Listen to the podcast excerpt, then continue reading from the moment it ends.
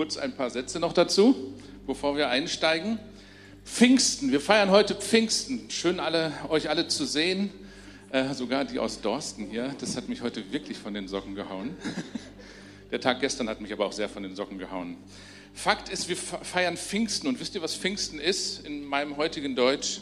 Das ist der Stapellauf der ersten Kirche, weil dort die Kirche sozusagen in das Wasser des Heiligen Geistes hineingeschubst wurde. Und äh, das ist eine ganze, ist eine Sache, die von den Propheten her angedeutet wurde, von Jesus her angedeutet wurde, wo es eine Vision gibt, die sich im Alten Testament abzeichnet und die dann im Neuen Testament nachzulesen Wirklichkeit ist. Und wenn wir als Einzelne und als Kirche Teil dieser Vision sein wollen, dann brauchen wir genau das, was Teil dieser Vision ist, nämlich den Heiligen Geist. Und das feiern wir heute. Dafür wollen wir auch beten. Und in diesem Song, den ich mal irgendwann geschrieben habe, beschreibe ich das in ein paar wenigen Worten und möchte euch damit reinnehmen. Und genau. Let's go.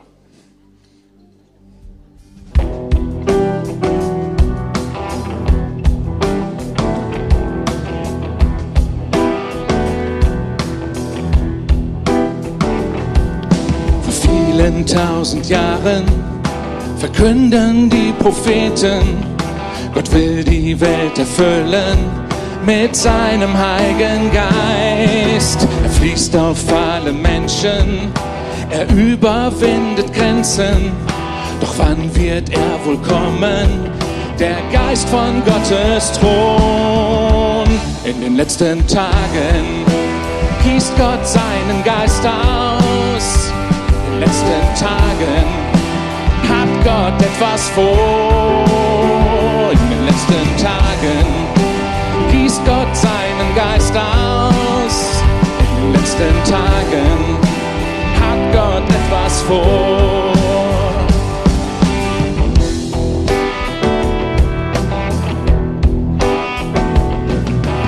Viele Jahre später kommt Jesus, der Sohn Gottes.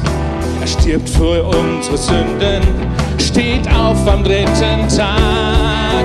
Er geht zu seinen Jüngern und sagt, ich will euch senden.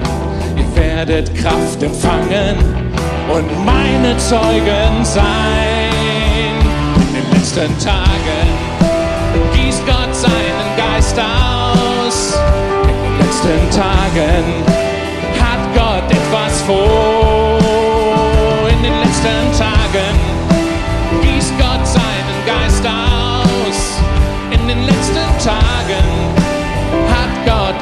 Vor.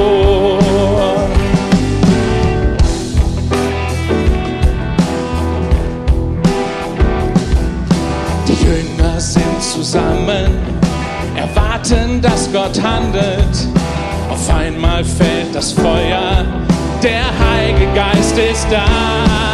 Sie rufen auf zur Buße und beten für die Kranken. Der Heilige Geist wirken in einer kranken Welt. In den letzten Tagen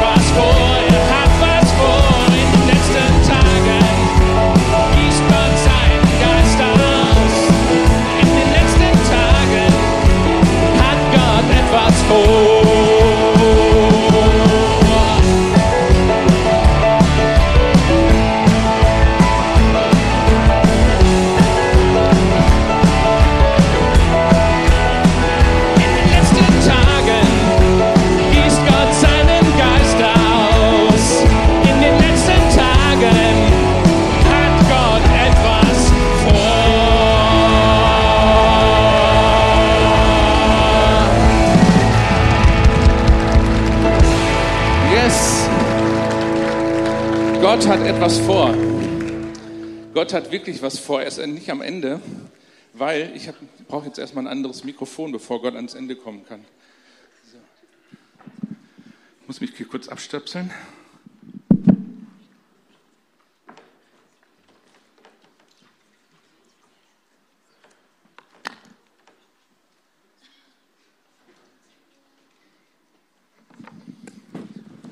Yes.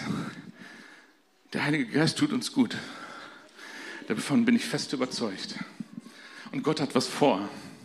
Gott ist nicht am Ende der Geschichte. Gott hat nicht ein, ein, Fisch, äh, ein Schiff damals vom Stapel gelassen in der Apostelgeschichte, was dann im Hafen geruht hat, um dann zu gucken, was mal passiert, ob Wind kommt oder ob nicht, sondern er hat ein Fisch, äh, Schiff vom Stapel gelassen, das wirklich in die ganze Welt hinaus gereist ist.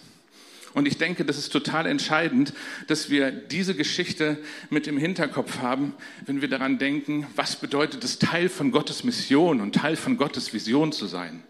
Ja, weil Gott hat eine Mission. Gott hat eine Vision. Wir sind erst hinten dran, dass wir auch mal irgendwann eine Mission für uns als Menschen, als Kirche formulieren können. Aber er hat eine Mission. Er hat eine Vision.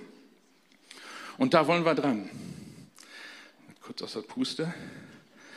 Ähm, als ich mich bekehrt habe, ist wie gesagt schon ein Weilchen her, 36 Jahre, da war mir eins klar, ich möchte nicht so eine Pleite in meinem Christsein erleben wie bei meinem ersten Versuch zwischen 16 und Jahr, 18 Jahren, wo ich da so unterwegs war, sondern ich möchte wirklich erleben, dass ich mit Gottes Hilfe, mit seiner Kraft ein Leben als Christ führen kann, was mich stärkt, was mich nach vorne bringt, aber was mich auch ähm, auf einen Weg auch führt, der wirklich von Gott ist und dass ich auf diesem Weg bleiben kann.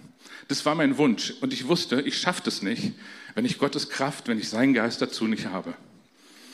Und ich habe deswegen irgendwann in Lukas 11, Vers 13 gelesen, dass Gott da eine richtig gute Idee hatte. Und er hat gesagt, wenn nun ihr, die ihr böse seid, euren Kindern gute Gaben zu geben versteht, wie viel mehr wird der Vater im Himmel denen den Heiligen Geist geben, die ihn darum bitten? Hier geht es darum, Gott, den Vater, einfach zu bitten, dass er uns den Heiligen Geist gibt und dann zu empfangen. Das ist, dieses Empfangen ist dann einfach so, dass man etwas tut, wie die Flasche an den Mund setzen und kurz trinkt.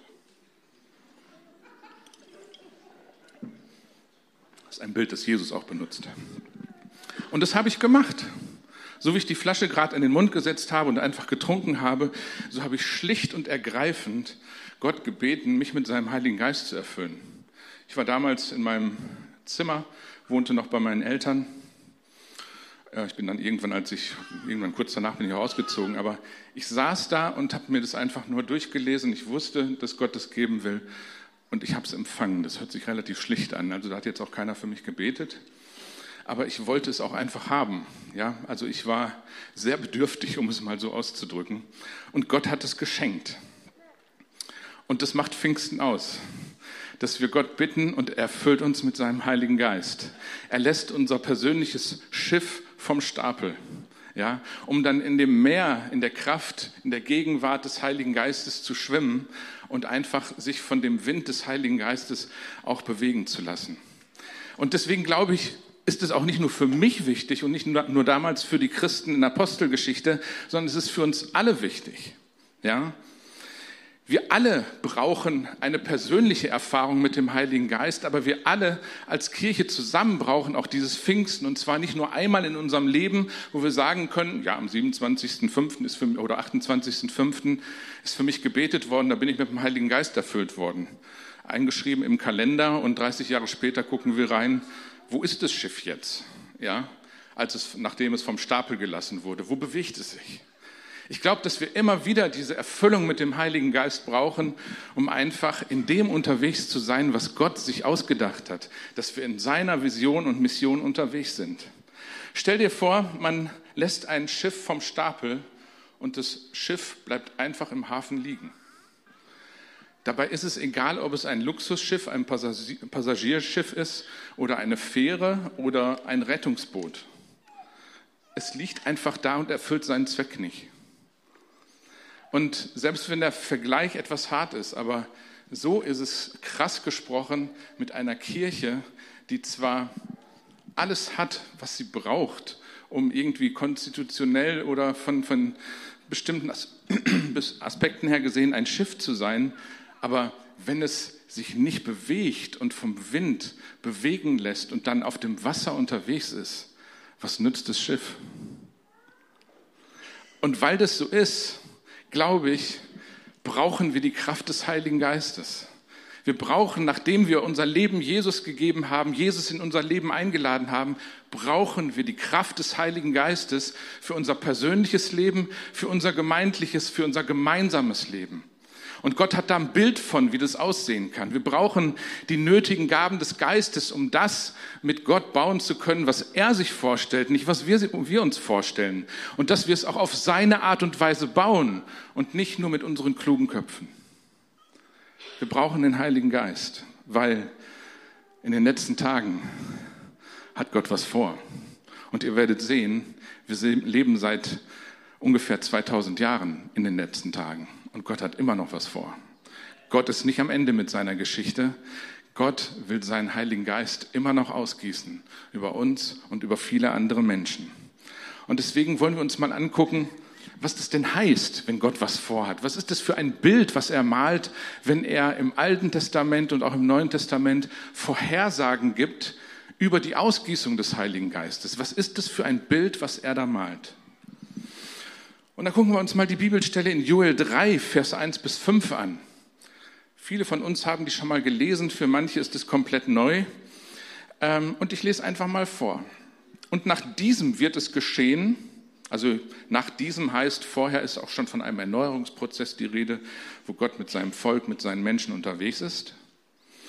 Und dann kommt diese Stelle in Joel 3, Vers 1. Und nach diesem wird es geschehen, dass ich meinen Geist ausgieße über alles Fleisch. Und eure Söhne und eure Töchter werden Weissagen. Eure Ältesten werden Träume haben. Eure jungen Männer werden Gesichte sehen. Und auch über die Knechte und über die Mägde will ich in jenen Tagen meinen Geist ausgießen. Und ich werde Zeichen geben am Himmel und auf Erden. Blut und Feuer und Rauchsäulen. Die Sonne soll schnell verwandelt werden in Finsternis und der Mond in Blut, ehe der große und der schreckliche Tag des Herrn kommt. Und es wird geschehen, jeder, der den Namen des Herrn anruft, wird gerettet werden. Denn auf dem Berg Zion und in Jerusalem wird Errettung sein, wie der Herr verheißen hat, und bei den übriggebliebenen, die der Herr beruft. Petrus nimmt diesen Bibelvers in der, am Pfingsttag wieder auf und redet davon, dass das, was hier in Joel beschrieben wird, in den letzten Tagen sich erfüllen wird. Und das ist auch so ein Tenor im Alten Testament, der immer wieder vorkommt. Und deswegen redet Joel hier von, äh, von dem, was es ausmacht, dass der Heilige Geist kommt. Was passiert da? Er malt ein bestimmtes Bild. In den letzten Tagen wird also der Heilige Geist ausgegossen. Auf wen? Das ist eine ganz faszinierende Geschichte, wenn man sich das aus, ähm, anguckt. Wir sind ja oft sehr individualistisch geprägt in unserer Gesellschaft, wobei nicht alle, glaube ich, die hier heute Morgen da sind, sind wirklich individualistisch geprägt. Meine Frau zum Beispiel hat einen türkischen Hintergrund, die ist eigentlich gar nicht so individualistisch geprägt, weil sie in der Türkei einfach anders aufgewachsen ist. Ja, viel mehr noch in Gemeinschaft und Kollektiv und so weiter. Und das ist ja in vielen anderen Ländern der Welt auch so. Das ist eher so ein westliches Ding. Ja. Fakt ist, der Vater im Himmel und Jesus, der auch als der Täufer im Heiligen Geist im Neuen Testament bezeichnet wird, will seinen Geist ungehemmt, ungebremst, uneingeschränkt auf alle Menschen ausgießen. Nicht wie im Alten Testament in den alten Geschichten auf bestimmte Gruppen oder auf ganz bestimmte Personen, die Gott vorher auch auserwählt hatte, sondern er will seinen Geist auf alle Menschen ausgießen. Manche bezeichnen das als die große Demokratisierung im Reich Gottes. Hat wirklich ein Theologe mal so bezeichnet. Ich finde das durchaus interessant. Weil wenn man sich das anguckt, sieht es ja so aus. Für alle heißt ohne Einschränkung von Geschlecht. Da geht es nicht um Mann oder Frau. Ja, und es gibt Gesellschaften, in denen äh, die Frauen nicht so viel zu sagen haben. Gab es damals und gibt es auch heute noch. Aber Gott gießt seinen Geist aus unabhängig davon, ob man Mann oder Frau ist, auf alles Fleisch, auf alle Menschen, in jedes Herz hinein. Gott gießt seinen Geist aus auf Menschen, unabhängig von Status, den wir in einer Gesellschaft haben. Ob wir eine unbefristete Aufenthaltserlaubnis haben oder eine Duldung oder den deutschen Personalausweis, das ist Gott sowas von Schnuppe. Weil er seinen Geist auf alle Menschen ausgießt, weil er keine Unterschiede macht. Er macht auch keinen Unterschied beim Alter. Ja? Die Alten werden Träume haben, die Jungen Visionen. Es geht auch nicht um Nationen, um Länder, um ethnische Herkunft und all die ganzen Geschichten. All das überwindet der Heilige Geist, sagt hier der Prophet Joel im Auftrag Gottes. Und was er hier zeichnet, ist eine komplett neue Art von Gemeinschaft, in der es das, was wir Rassismus, Diskriminierung und andere Sachen nennen, nicht gibt. Das gibt es da nicht, sondern da sind vor Gott alle gleich wie es Paulus auch im Galaterbrief zum Beispiel gesagt hat, dass weder Jude noch Grieche, ja, irgendwelche Unterschiede, weder Mann noch Frau. Gott gießt seinen Geist aus auf alles Fleisch. Hier wird eine neue Gemeinschaft gezeichnet in Anlehnung an die damalige Hausgemeinschaft, weil die Worte, die hier benutzt werden, ist exakt die damalige Hausgemeinschaft. Die Familie, die Großfamilie, die erweiterte Familie. Und das wird auch so sein, selbst wenn es drumherum in diesen Zeiten, das ist Vers 3 und 4, wenn es wirklich Bedrängnis gibt, wie es hier vorher beschrieben wird. Ja?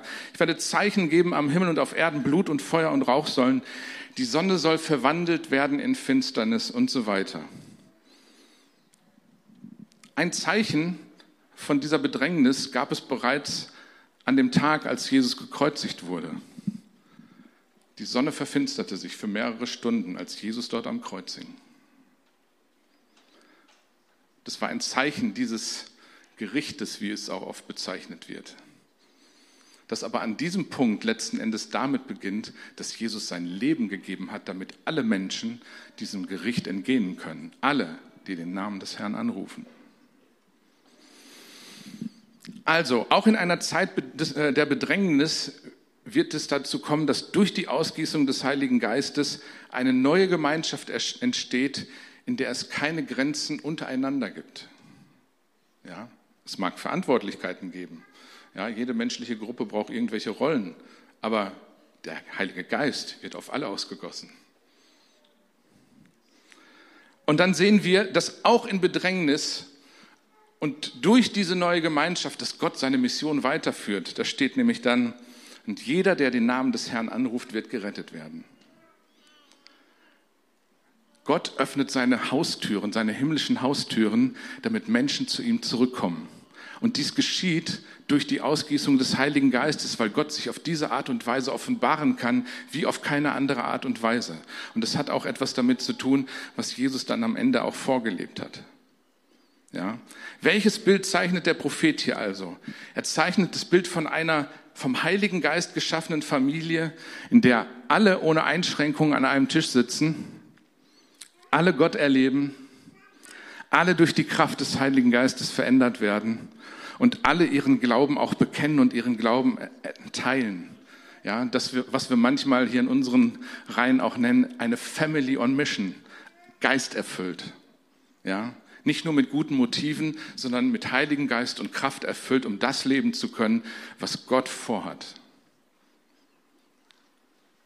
Und das, was es dazu braucht, ist halt den Heiligen Geist. Wenn wir den nicht in der Fülle haben, wie Gott ihn für uns vorgesehen hat, dann ist es nur die Hälfte der Miete. Jesus selbst spricht auch über den Heiligen Geist und zeichnet wieder ein Bild von einer geisterfüllten Kirche. Und eine dieser Bibelstellen finden wir in Johannes 7, Vers 37 bis 39.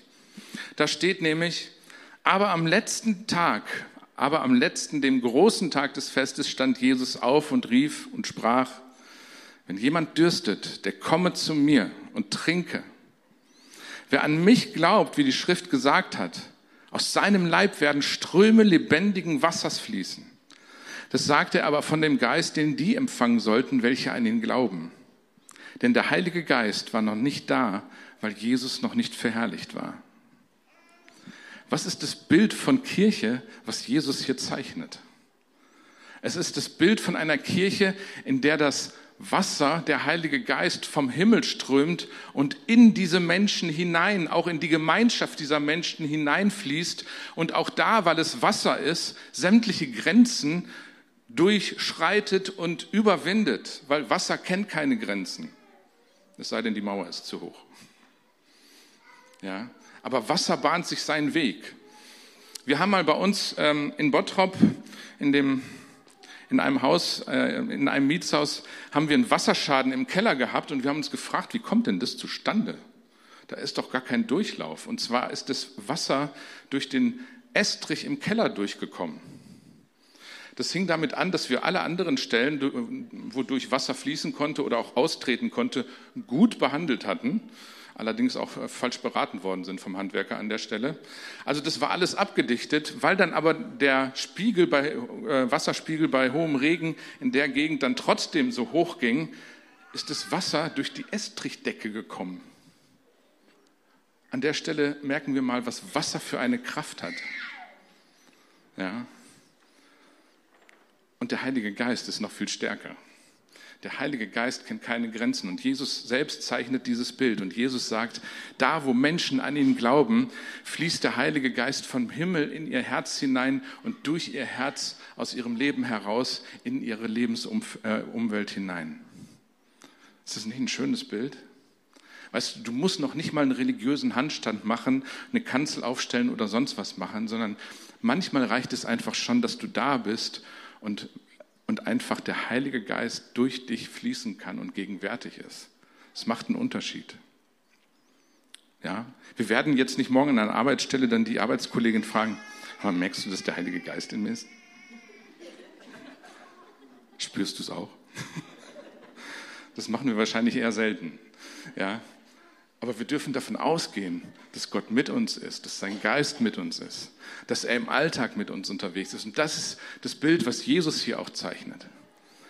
Und er hat es auch vorgelebt. Er nimmt Ungebildete in sein Team rein. Er spricht als Mann allein mit einer Frau, vom Geist geleitet, vom Geist erfüllt. Er spricht mit Menschen ähm, aus, dem, aus der Gruppe der Samaritaner, aus Samaria, die die Juden eigentlich gar nicht mochten und wo sich jeder gefragt hat, Jesus, warum machst du das? Die sind bäh. Die sind nicht so rein wie wir. Ja? Aber Jesus ist wie der Heilige Geist, vom Geist geleitet und er überwindet Grenzen. Ja, er schafft neue Wege da, wo keine Wege sind. Er, er geht einfach durch Wände da, wo keine Türen sind. Das macht er auch. Ja? Er hat es vorgelebt mit seiner Weisheit, mit den Heilungen, die er Menschen geschenkt hat, mit den Befreiungen, wo er Menschen aus Zwängen und, und innerlichen Gefängnissen und auch geistlichen Gefängnissen herausgeholt hat. All das ist ein Ausdruck von der Kraft des Heiligen Geistes.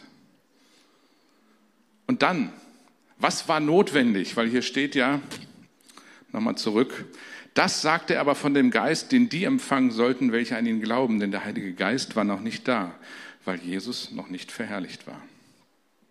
Was war also notwendig, damit der Heilige Geist wirklich ausgegossen werden konnte? Ich stelle mir das so vor, der große himmlische Wassertank im Himmel stand schon bereit. Ja, der stand schon lange bereit, von Ewigkeiten her. Aber der Hebel war noch nicht umgelegt. Ja, der, der Wassertank war nicht geöffnet. Was war notwendig, damit der Hebel umgelegt werden konnte von diesem großen, ewigen Wassertank? Es war notwendig, dass Jesus für uns als Mensch am Kreuz stirbt, um die Kluft zwischen uns und ihm und diesem Gott im Himmel zu schließen. Damit die Sünde, die dazwischen steht, ausgeräumt werden konnte durch das, was Jesus für uns am Kreuz getan hat, dass die Sünde überwunden werden konnte und wir durch den Glauben an Jesus schlicht und ergreifend dann in Kontakt, in Begegnung, in eine Beziehung zu diesem lebendigen Gott im Himmel kommen. Zu diesem Vater, der seine Hände, seine Arme weit ausgebreitet hat, um uns in Empfang zu nehmen. Jesus musste sterben und auferstehen und dann zum Vater in den Himmel gehen. Christi Himmelfahrt. Um dann letzten Endes zum Zeitpunkt X den Hebel umzulegen. Das war notwendig. Und die Wirkung für uns als Gläubige, ja, ist, dass wir von seinem Heiligen Geist erfüllt werden, dass Ströme lebendigen Wassers in unser Leben hineinfließen, eine ungebremste himmlische Lebenskraft. Ja. Und alle sollen es bekommen. Und was war nötig, damit man das bekommen kann? Einfach zu Jesus kommen. Wer Durst hat, der komme zu ihm. Einfach zu ihm kommen und glauben, dass er es uns geben will und empfangen. Also empfangen kann auch eine sehr oder ist wahrscheinlich meistens eine sehr bewusste Haltung, weil empfangen eher bedeutet, dass ich die Füße stillhalte, aber sehr, sehr offen dafür bin und die Erwartung habe, dass ich etwas empfange. Ja. Doch wann ist es soweit? Wann wird es soweit sein, was da jetzt vorhergesagt wurde beim Propheten Joel, bei Jesus? Wann ist der Zeitpunkt, wo Jesus das tun will? Und da sind wir beim Pfingsttag. Apostelgeschichte 2, Vers 1. Wir lesen vorher, dass die Gemeinde zusammen gebetet hat, dass sie mit 120 Jüngern zusammen sich versammelt hat, dass sie wirklich kontinuierlich gebetet haben, weil Jesus ihnen vorgesagt hat, damit das, was Gott tun will, auch wirklich kommt. Ja, Jesus hatte ihnen gesagt, hey, in den letzten Tagen hat Gott was vor. Das hat er nicht genauso gesagt, aber äh, das meinte er. In den letzten Tagen hat Gott was vor. Und dann waren sie alle wieder zusammen und plötzlich kam vom Himmel her ein Brausen wie von einem gewaltigen Sturm und erfüllte das ganze Haus, in dem sie sich versammelt haben. Zugleich sahen sie etwas wie zungelndes Feuer, das sich auf jedem einzelnen von ihnen niederließ. So wurden sie alle mit dem Heiligen Geist erfüllt und fingen an, in fremden Sprachen zu reden, jeder so, wie der Geist es ihm gab. Das ist die Erfüllung dessen, was in der Prophetie von Joel steht.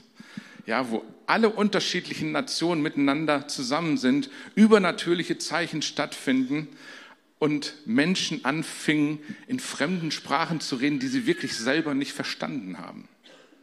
Und dann passiert aber etwas ganz Interessantes, was Gott damit macht.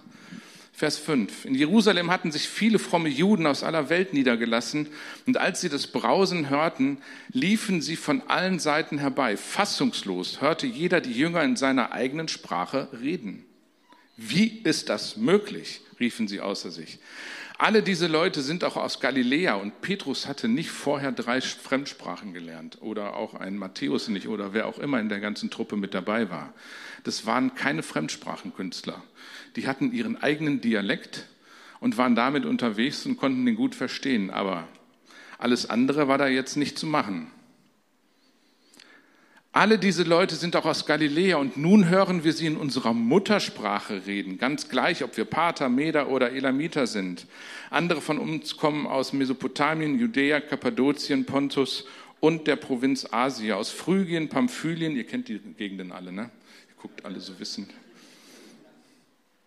Aber es muss einen Sinn haben, dass das in der Bibel steht. Einfach, um die Erfüllung von Gottes Vision zum Ausdruck zu bringen aus der Gegend von Kyrene in Libyen und selbst aus Rom.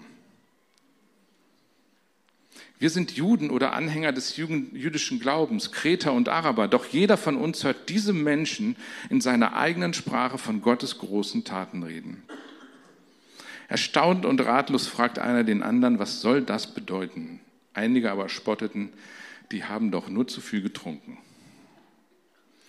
Der Heilige Geist erfüllt alle, unabhängig von Sprache, Nation, Alter, Geschlecht, sozialem Status. Und er, er macht es auf seine ganz eigene Art und Weise.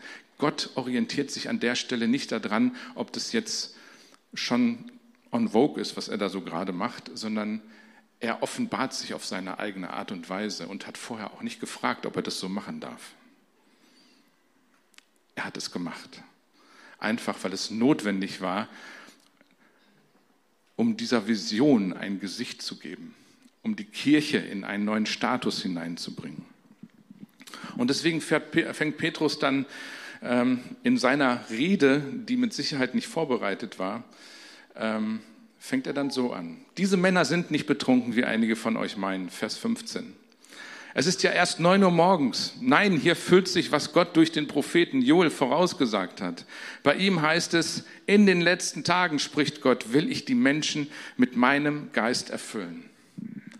In den letzten Tagen will Gott die Menschen mit seinem Geist erfüllen. Und Petrus war klar, diese letzten Tage sind mit diesem Tag angebrochen, wo der Heilige Geist ausgegossen wurde, wo Jesus im Vorfeld sein Leben ge gegeben hat und von den Toten auferstanden ist. Diese letzten Tage beginnen am Pfingsttag. Und diese letzten Tage, um ein Geheimnis zu verraten, dauern bis heute an. Klammer auf, lasst uns aufhören, darüber nachzudenken, wann die, wann die allerletzten Tage sind. Wir befinden uns seit 2000 Jahren in den letzten Tagen und Gott hat eine Mission, Gott hat eine Vision und Gott hat seinen Heiligen Geist dazu ausgegossen, damit wir als Einzelne und als Christen gemeinsam in dieser Vision und Mission leben. Und alle anderen, ähm, ich sag mal, Fabeleien, wie es oft in der Bibel so heißt, lass uns das weglassen und uns aufs Wesentliche konzentrieren. Wir brauchen den Heiligen Geist, denn Gott hat was vor. Ohne das, was Gott uns geben will, können wir das nicht machen. Und wir sehen es hier. Ja? Durch den Heiligen Geist wird die Mission Gottes erfüllt. Menschen bekehren sich, rufen den Namen des Herrn an. Ähm, von 3000 Menschen ist an diesem Tag die Rede, die sich bekehren. Warum? Weil Gott sich offenbart hat. Nicht, weil Petrus so eine tolle Strategie hatte. Der hatte keine. Die haben gebetet. Ja, das war das, was er wusste. Ja, und er wusste auch, ja, all das, was wir vorher mit Jesus zusammen gemacht haben, das wird wohl irgendwie auch eine Rolle spielen. Wie das alles genauso aussieht, pff, keine Ahnung. Ja, obwohl Jesus ihnen viel erklärt hat. Aber sie haben diese Kraft des Heiligen Geistes empfangen und eine neue Gemeinschaft bildet sich. Und wir lesen in der Apostelgeschichte, wie sie anfangen, das Leben miteinander zu teilen, Gemeinschaft zu pflegen, sind im Gebet mit vielen unterschiedlichen Menschen und erleben dabei die Kraft des Heiligen Geistes und Menschen bekehren sich, Menschen werden zur Gemeinde hinzugetan. Was wird da für ein Bild gezeichnet? Eine Familie Gottes, die die Gegenwart Gottes erlebt. Sie werden verändert durch die Gegenwart des Heiligen Geistes. Und sie werden manchmal auch ohne es zu merken, zu Zeugen seiner Gegenwart, zu Zeugen seiner Herrschaft. Selbst durch das Sprachengebet am Pfingsttag sind sie zu Zeugen seiner Herrlichkeit geworden.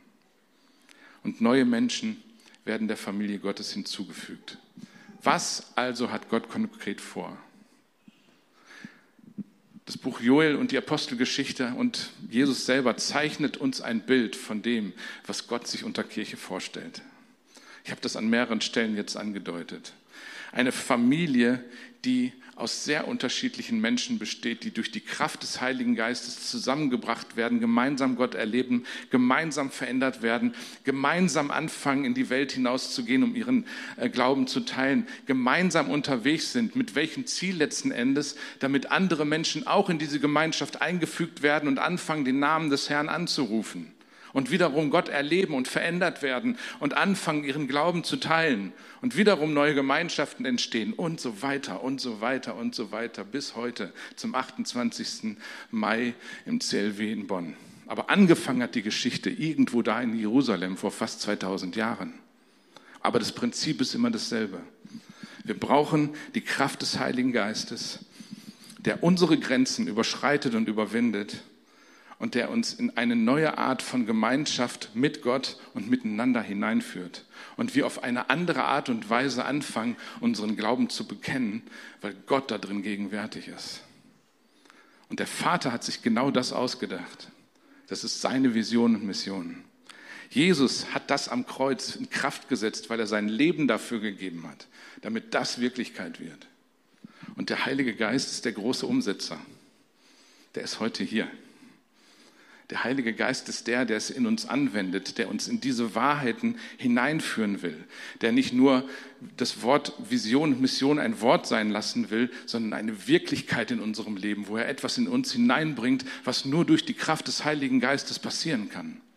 Das ist die Aufgabe und die Rolle des Heiligen Geistes, das ist die Leidenschaft des Heiligen Geistes, das ist seine Mission, das in uns zur Wirklichkeit zu bringen, das Schiff vom Stapel zu lassen und dann mit dem Schiff in Kooperation mit dem Captain Brücke und was weiß ich nicht alles, was da auch, ne, die ganzen Mechaniker im Schiffsraum, dass das Schiff in die richtige Richtung führt.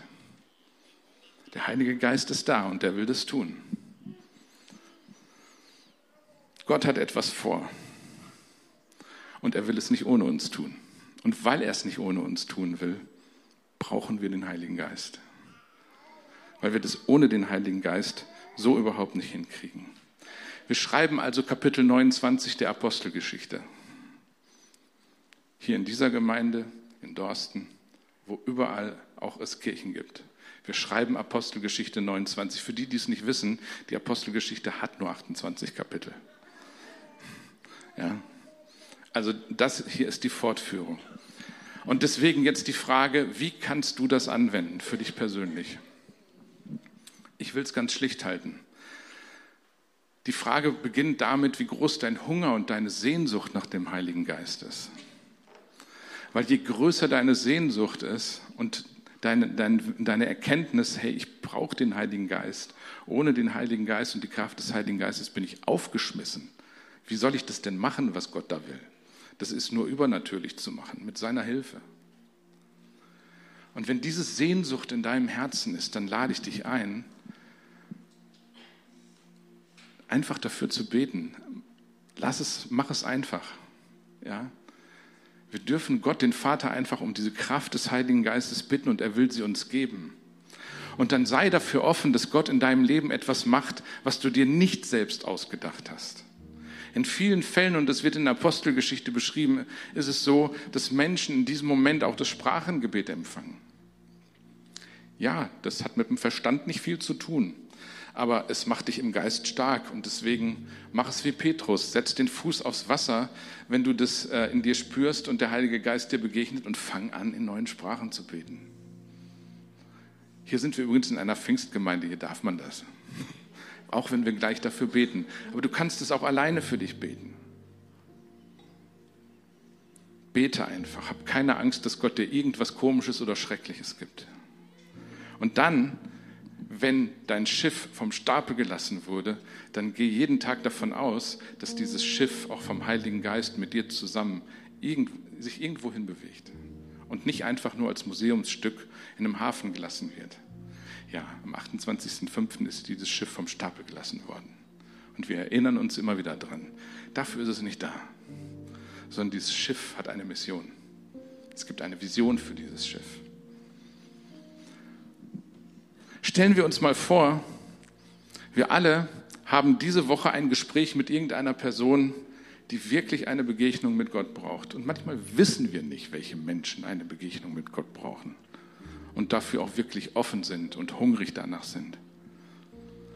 Stellen wir uns vor, jeder von uns kann diese Woche mit so einer Person reden, für sie beten und diese Person erlebt etwas mit Gott. Wie wertvoll wäre das? Sei es hier in Bonn, in Umgebung, im Ruhrgebiet. Dortmund braucht es besonders. Und was können wir heute konkret machen, um uns darauf vorzubereiten? Was können wir ganz konkret machen? Wir können dafür beten, dass es passiert, dass, dass es offene Türen in dieser Woche gibt. Wir können dafür beten, dass die Kraft und Liebe des Heiligen Geistes uns erfüllt. Und wir können dafür beten, dass Gott uns die Gaben dafür schenkt, die wir brauchen, um den Menschen wirklich zu begegnen. Und deswegen möchte ich uns jetzt einladen, das Schiff vom Stapel zu lassen. Jetzt ist die Zeit, wo wir zusammen beten können. Die Ältesten werden auch hier vorne stehen und bereit sein, für euch zu beten. Und ich möchte euch einladen, als erstes mal auch die, die das noch gar nicht erlebt haben in ihrem Leben, die gar nicht wissen, okay, was heißt das, wenn ich dem Heiligen Geist begegne, er mich erfüllt. Ähm, hab keine Angst.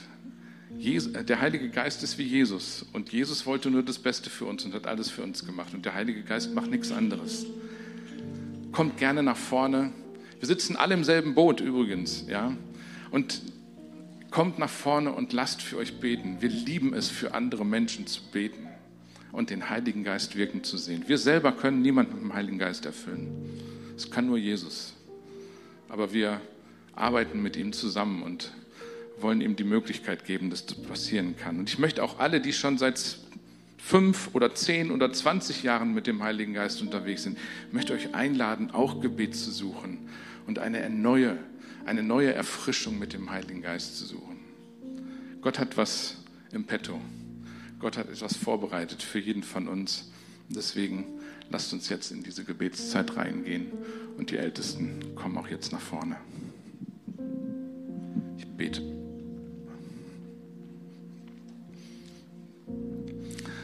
Heiliger Geist, ich danke dir, dass du hier bist. Und wir wollen dich ehren, Herr. Wir wollen dich nicht nur hier haben, um einen schönen Gottesdienst zu haben, sondern wir wollen dich ehren, weil du das in uns zur Anwendung bringst, was Jesus am Kreuz von Golgatha für uns erworben hat. Und Heiliger Geist, wir laden dich ein, auf deine Art und Weise Menschen zu begegnen und jetzt mit dem Heiligen Geist zu erfüllen. Kranke zu heilen, prophetische Worte in das Leben von Menschen reinzusprechen. Danke, Heiliger Geist, dass du hier bist, dass du die Schlüssel in der Hand hast, um Türen und Herzen aufzuschließen. Danke, Heiliger Geist. Seid eingeladen.